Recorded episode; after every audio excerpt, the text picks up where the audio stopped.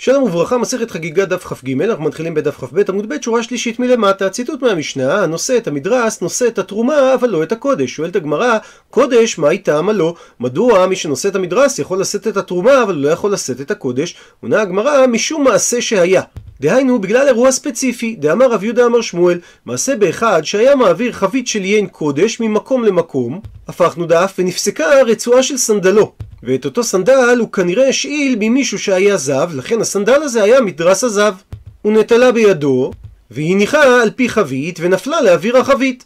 שמתוך שהוא שם אותה על פי החבית, היא נפלה לתוך אוויר החבית. וזה גרם ונטמאת החבית. אז אמנם יש חשש רחוק שדבר כזה יקרה, אבל בגלל שבפועל זה קרה, אז באותה שעה אמרו, הנושא את המדרס, נושא את התרומה, אבל לא את הקודש. מקשה הגמרא, אי הכי תרומה נמי. אם כך שהגזרה היא משום המעשה הזה, אז היה צריך לגזור גם על תרומה. משום אותו חשש. מתרצת הגמרא, המאני. כשיטת מי המשנה הזאת? כשיטת רבי חנניה בן עקביאי דאמר לא אסרו אלא בירדן ובספינה וכמעשה שהיה. ששיטתו של רבי חנניה בן עקביה שכל מקום שגזרו חכמים על דבר בגלל מעשה שהיה הם לא גזרו אלא כדוגמה מדויקת של אותו המעשה כאותו הדבר בדיוק ולכן אם בקודש היה מעשה רק בקודש גזרו ושואלת הגמרא מהי על מה מדבר רבי חנניה בן עקביה אומרת הגמרא דתניא שכך שנינו בברייתא במסכת פרה לא יישא אדם מי חטאת ואפר חטאת ובסוגריים נאמר שהתורה מכנה את הפרה האדומה חטאת. לכן מים שמעורב בהם אפר פרה אדומה נקראים מי חטאת ואפר של פרה אדומה נקרא אפר חטאת.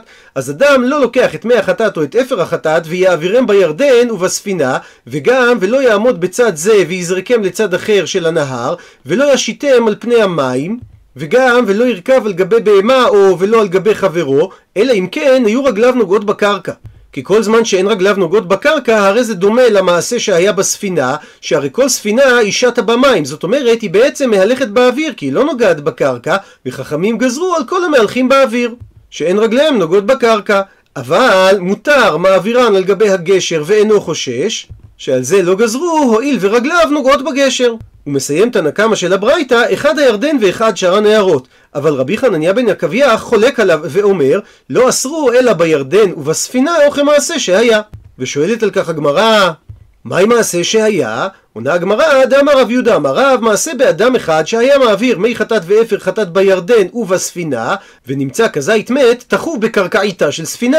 באותה שעה אמרו, לא יישא אדם מי חטאת ואפר חטאת ויעבירם בירדן בספינה. והגזירה, כמו שאמרנו, היא בגלל המקרה הספציפי של כזית מת שהיה תחוב בספינה, והעילו עליו עם אפר החטאת או עם מי החטאת והם נטמעו. ותרצה הגמרא שהמשנה שלנו רלוונטית לקודש ולא לתרומה כי כשיטת רבי חנניה בן עקביה שכאשר חכמים גוזרים בגלל מעשה ספציפי שהיה לא מרחיבים את הגזרה מעבר למה שהיה באותו מעשה ספציפי ועל הגזרה שהביאה המשנה היא בעיה להוא נשאלו להם שלוש שאלות סנדל טמא גזרו עליו שלא יישא קודש עמו כי כך היה המעשה סנדל טהור מהו? האם גזרו שלא לסחוב גם סנדל טהור כדי שאנשים לא יבואו בטעות לסחוב סנדל טמא או לא? ושאלה שנייה חבית פתוחה, ודאי גזרו עליה, שהרי כך היה המעשה. חבית סתומה, מהו? האם גזרו שאסור גם לסחוב סנדל כאשר סוחבים חבית סתומה? ושאלה שלישית, עבר ונשא, מהו?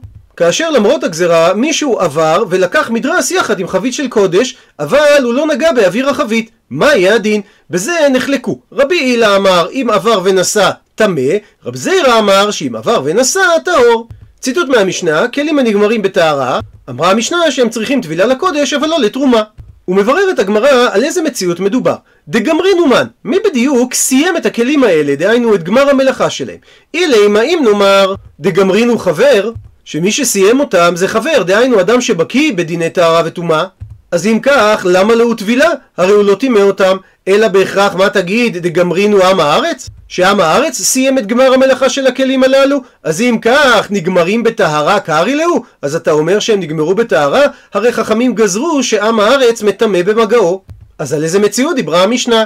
עונה הגמרא, אמר רבא בר שילה, אמר רב מתנה, אמר שמואל, לעולם המשנה מדברת דגמרינו חבר. ואם כך, למה צריך טבילה? ומשום צינור דעם הארץ דנפל.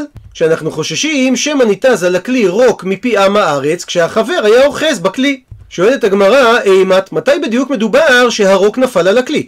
אילימה, אם תאמר שהוא נפל מקמי דליגמרי, לפני שהכלי הסתיימה מלאכתו, הלאו מנהו, הרי זה עדיין לא נחשב כלי והוא לא מקבל טומאה, אלא בהכרח תאמר שהרוק נפל בתר דגמרי, אחרי שהוא סיים את הכלי, אבל הרי מדובר שהחבר סיים את הכלי, והחבר מזהר זעיר בהו. הרי הוא זהיר שמעשה ידיו לא יקבלו טומאה. מתרצת הגמרא לעולם מקמא דגמרי. אנחנו חוששים שהרוק של עם הארץ נגע בכלי לפני שהסתיים הכלי.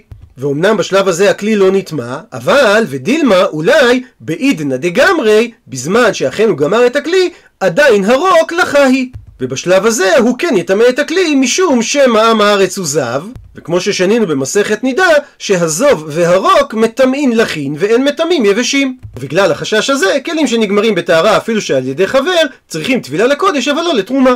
ומדייקת הגמרא שמלשון המשמע משמע טבילה אין, צריך להטביל את הכלים, אבל הערב שמש לא. שהכלים טהורים מיד אחרי הטבילה לקודש, ולא צריך להמתין עד הלילה. ולפי הדיוק הזה אומרת הגמרא שמתניתין, שיטת המשנה שלנו היא דלא כרבי אליעזר. כי רבי אליעזר סובר שכלים שנגמרים בטהרה אבל הם מיועדים לקודש, הם צריכים גם מערב שמש. דתנן, שכך שנינו במשנה במסכת פרה. שפופרת שחתכה לחטאת, דהיינו שלקח אדם קנה חלול וחתך אותו כדי לתת בתוכו את אפר פרה אדומה. רבי אליעזר אומר שכל כלי שיכול לקבל טומאה ואנחנו משתמשים בו בתהליך של פרה אדומה, הדין שיטבול אותו מיד אפילו לפני שמשתמש בו, ורבי יהושע חולק ואומר שתחילה יטמא אותו בידיים ואחר כך יטבול אותו. עד לכאן לשון המשנה, ואומרת הגמרא ואבינן בה. ודנו על דברי המשנה. דחתך מן, מי בדיוק חתך את השפורפרת? אילימה, אם תאמר דחתך חבר שהוא בקיא בדיני טומאה וטהרה, אז אם כך, למה לטבילה? הרי הוא נזהר שהיא לא תטמא, ואלא תאמר דחתך עם הארץ? אז אם כך, בהא, לאמא רבי יהושע יטמא ויטבול? האם במציאות כזאת רבי יהושע יגיד שצריך לטמא בידיים ורק אז להטביל? הטמא וקאי. הרי אם חתך עם הארץ, הרי ודאי השפורפרת כבר טמאה וקיימת בטומאתה. ואמר על כך רבא בר שילה, אמר רב מתנה, אמר שמואל, לעולם מדובר דחתך חבר, ומשום צינורא דעם הארץ דנפל. ומבררת הגמרא, אימת, מתי בדיוק נפל הרוק של עם הארץ על השפורפרת?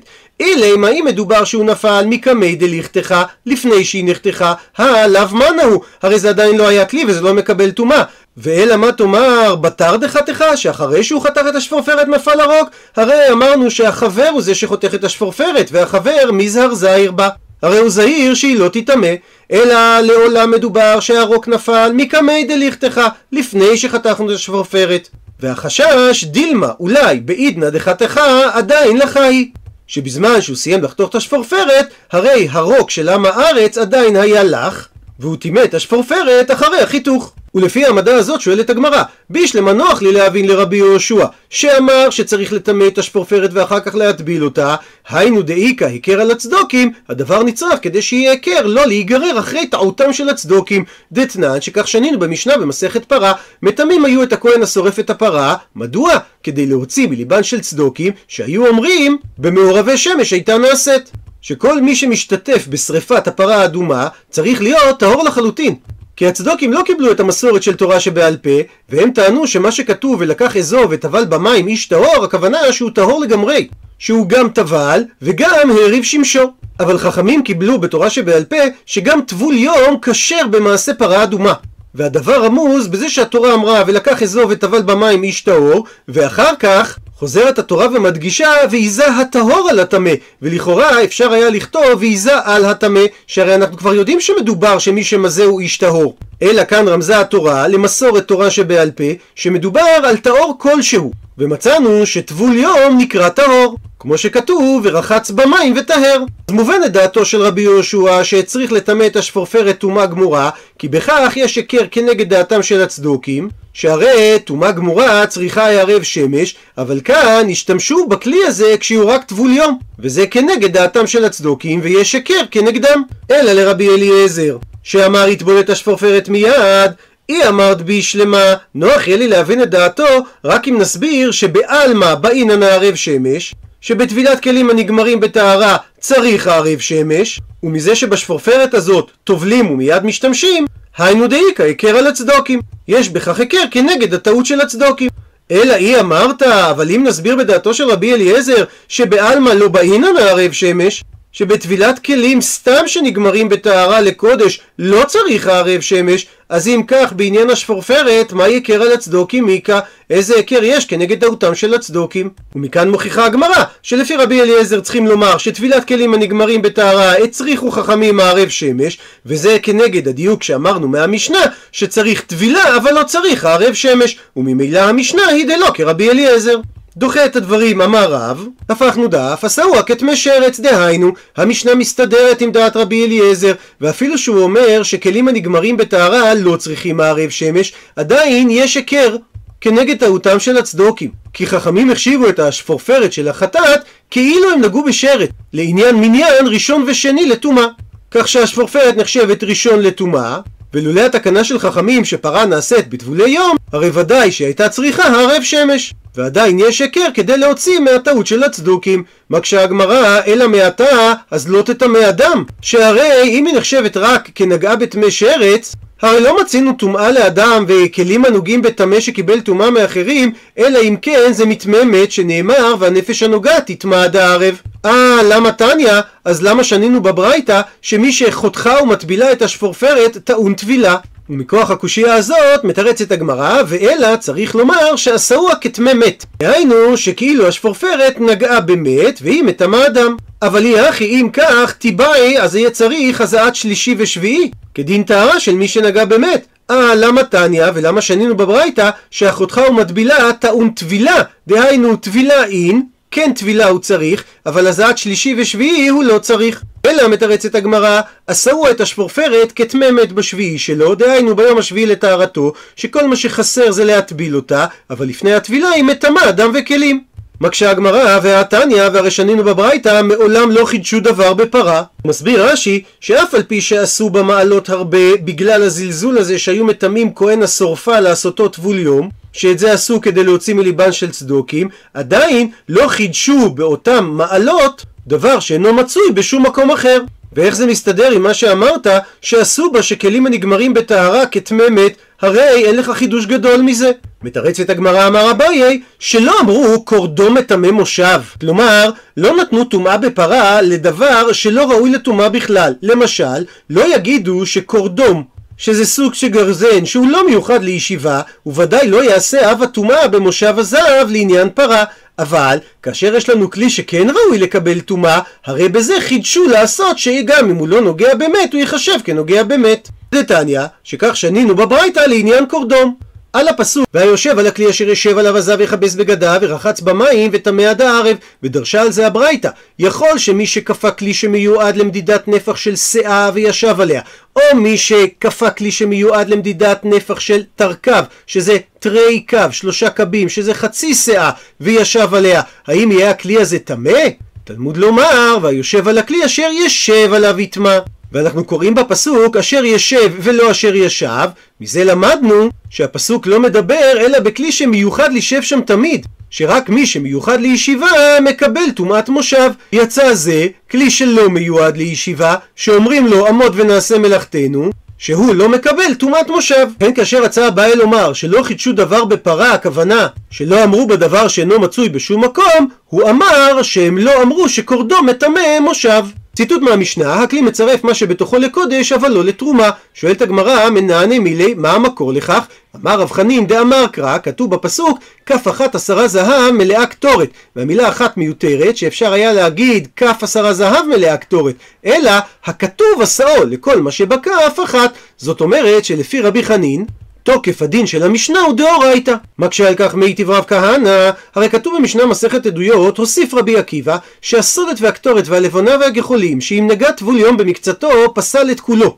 שזה בדיוק אותו דין של המשנה שלנו לגבי כשכלי מצרף לקודש. והא דרבנני, הרי דברי רבי עקיבא הם מדרבנן ולא מדאורייתא כמו שאמר רבי חנין, ממאי ומהיכן אני יודע את זה? מדקתני רישא, שהרי כתוב בתחילת המשנה שהעיד רבי שמעון בן בטרה על אפר חטאת שנגע טמא במקצתו שטימא את כולו. והרי ודאי שהעדות של רבי שמעון היא מדרבנן ולא מדאורייתא, שהרי הוא מדבר על אפר חטאת ולא על קודשי מזבח. והפסוק שממנו למד רבי חנין, כף אחת עשרה זהב מלאה קטורת, היא מלמדת על צירוף כלי רק לעניין קודשי מזבח, וודאי לא לגבי אפר פרה.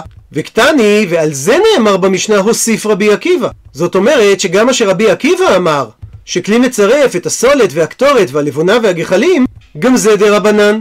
ואם כך זה סותר את מה שרבי חנין אמר שזה דאורייתא. עונה הגמרא, אמר יש לקיש משום בר קפרא, הפכנו דף. לא נצרכה עדותו של רבי עקיבא, אלא לישארי מנחה. דהיינו, לסולת שנשארת מהמנחה אחרי שקומצים אותה. שמדין דאורייתא צריך לכלי, אז הכלי מצרפו. שזה באופן דומה לקטורת שבכף, שבה דיבר הפסוק, שהכלי הוא דבר נצרך כדי לקדש את הקטורת. אז בגלל שהוא דבר נצרך, הרי הכלי מצרפו לעניין קודש. אבל שאין צריך לכלי, אין כלי מצרפו. למשל, שערי מנחה שהם מיועדים לאכילת כהן, הרי הם לא צריכים לכלי, ולכן אין הכלי מצרפן מדאורייתא. ועטו רבנן, ובאו חכמים וגזרו, דאף על גב דאינו צריך לכלי, בכל זאת הכלי מצרפו לקודש. וזה מה שבא רבי עקיבא להשמיע לנו, כך שאין סתירה לדברי רבי חנין. מקשה הגמרא, תנח סולת. כפי שאמרנו שיראה מנחה זה דרבנן, לגבי קטורת ולבונה מה איכא למימר? שהרי רבי עקיבא דיבר גם עליהם, והם ודאי צריכים את הכלי שיקדש אותם. עונה על כך, אמר רב נחמן, אמר רבא ברבוע, כגון שצוורן על גבי קרטבלה. דהיינו שהוא הניח את הקטורת ואת הלבונה על גבי אור שלוק. והכוונה שהוא שם אותם על כלי ללא שוליים. שמדין דאורייתא רק כלי שיש לו תוך מצרף, וכלי שאין לו תוך אינו מצרף. ולכך בא רבי עקיבא ואמר, ועטו רבנן, שבאו חכמים ותיקנו, דאף על גב דאין לו תוך, הרי הוא מצרף לעניין קודש. הוא מסיים את הגמרא, הוא פליגא דרבי חנין, וחולק רבי חנין שאמר שדין המשנה שצירוף כלי לקודש זה דאורייתא, עד רבי חייא בר אבא, דאמר רבי חייא בר אבא אמר רבי יוחנן, שמעדותו של רבי עקיבא נשנית משנה זו, דהיינו שהמשנה שלנו גם היא מעדותו של רבי עקיבא, מה שאומר שדין צירוף הכלי לקודש במשנה שלנו הוא מדי רבנן ולא מדאורייתא. עד לכאן דף כ"ג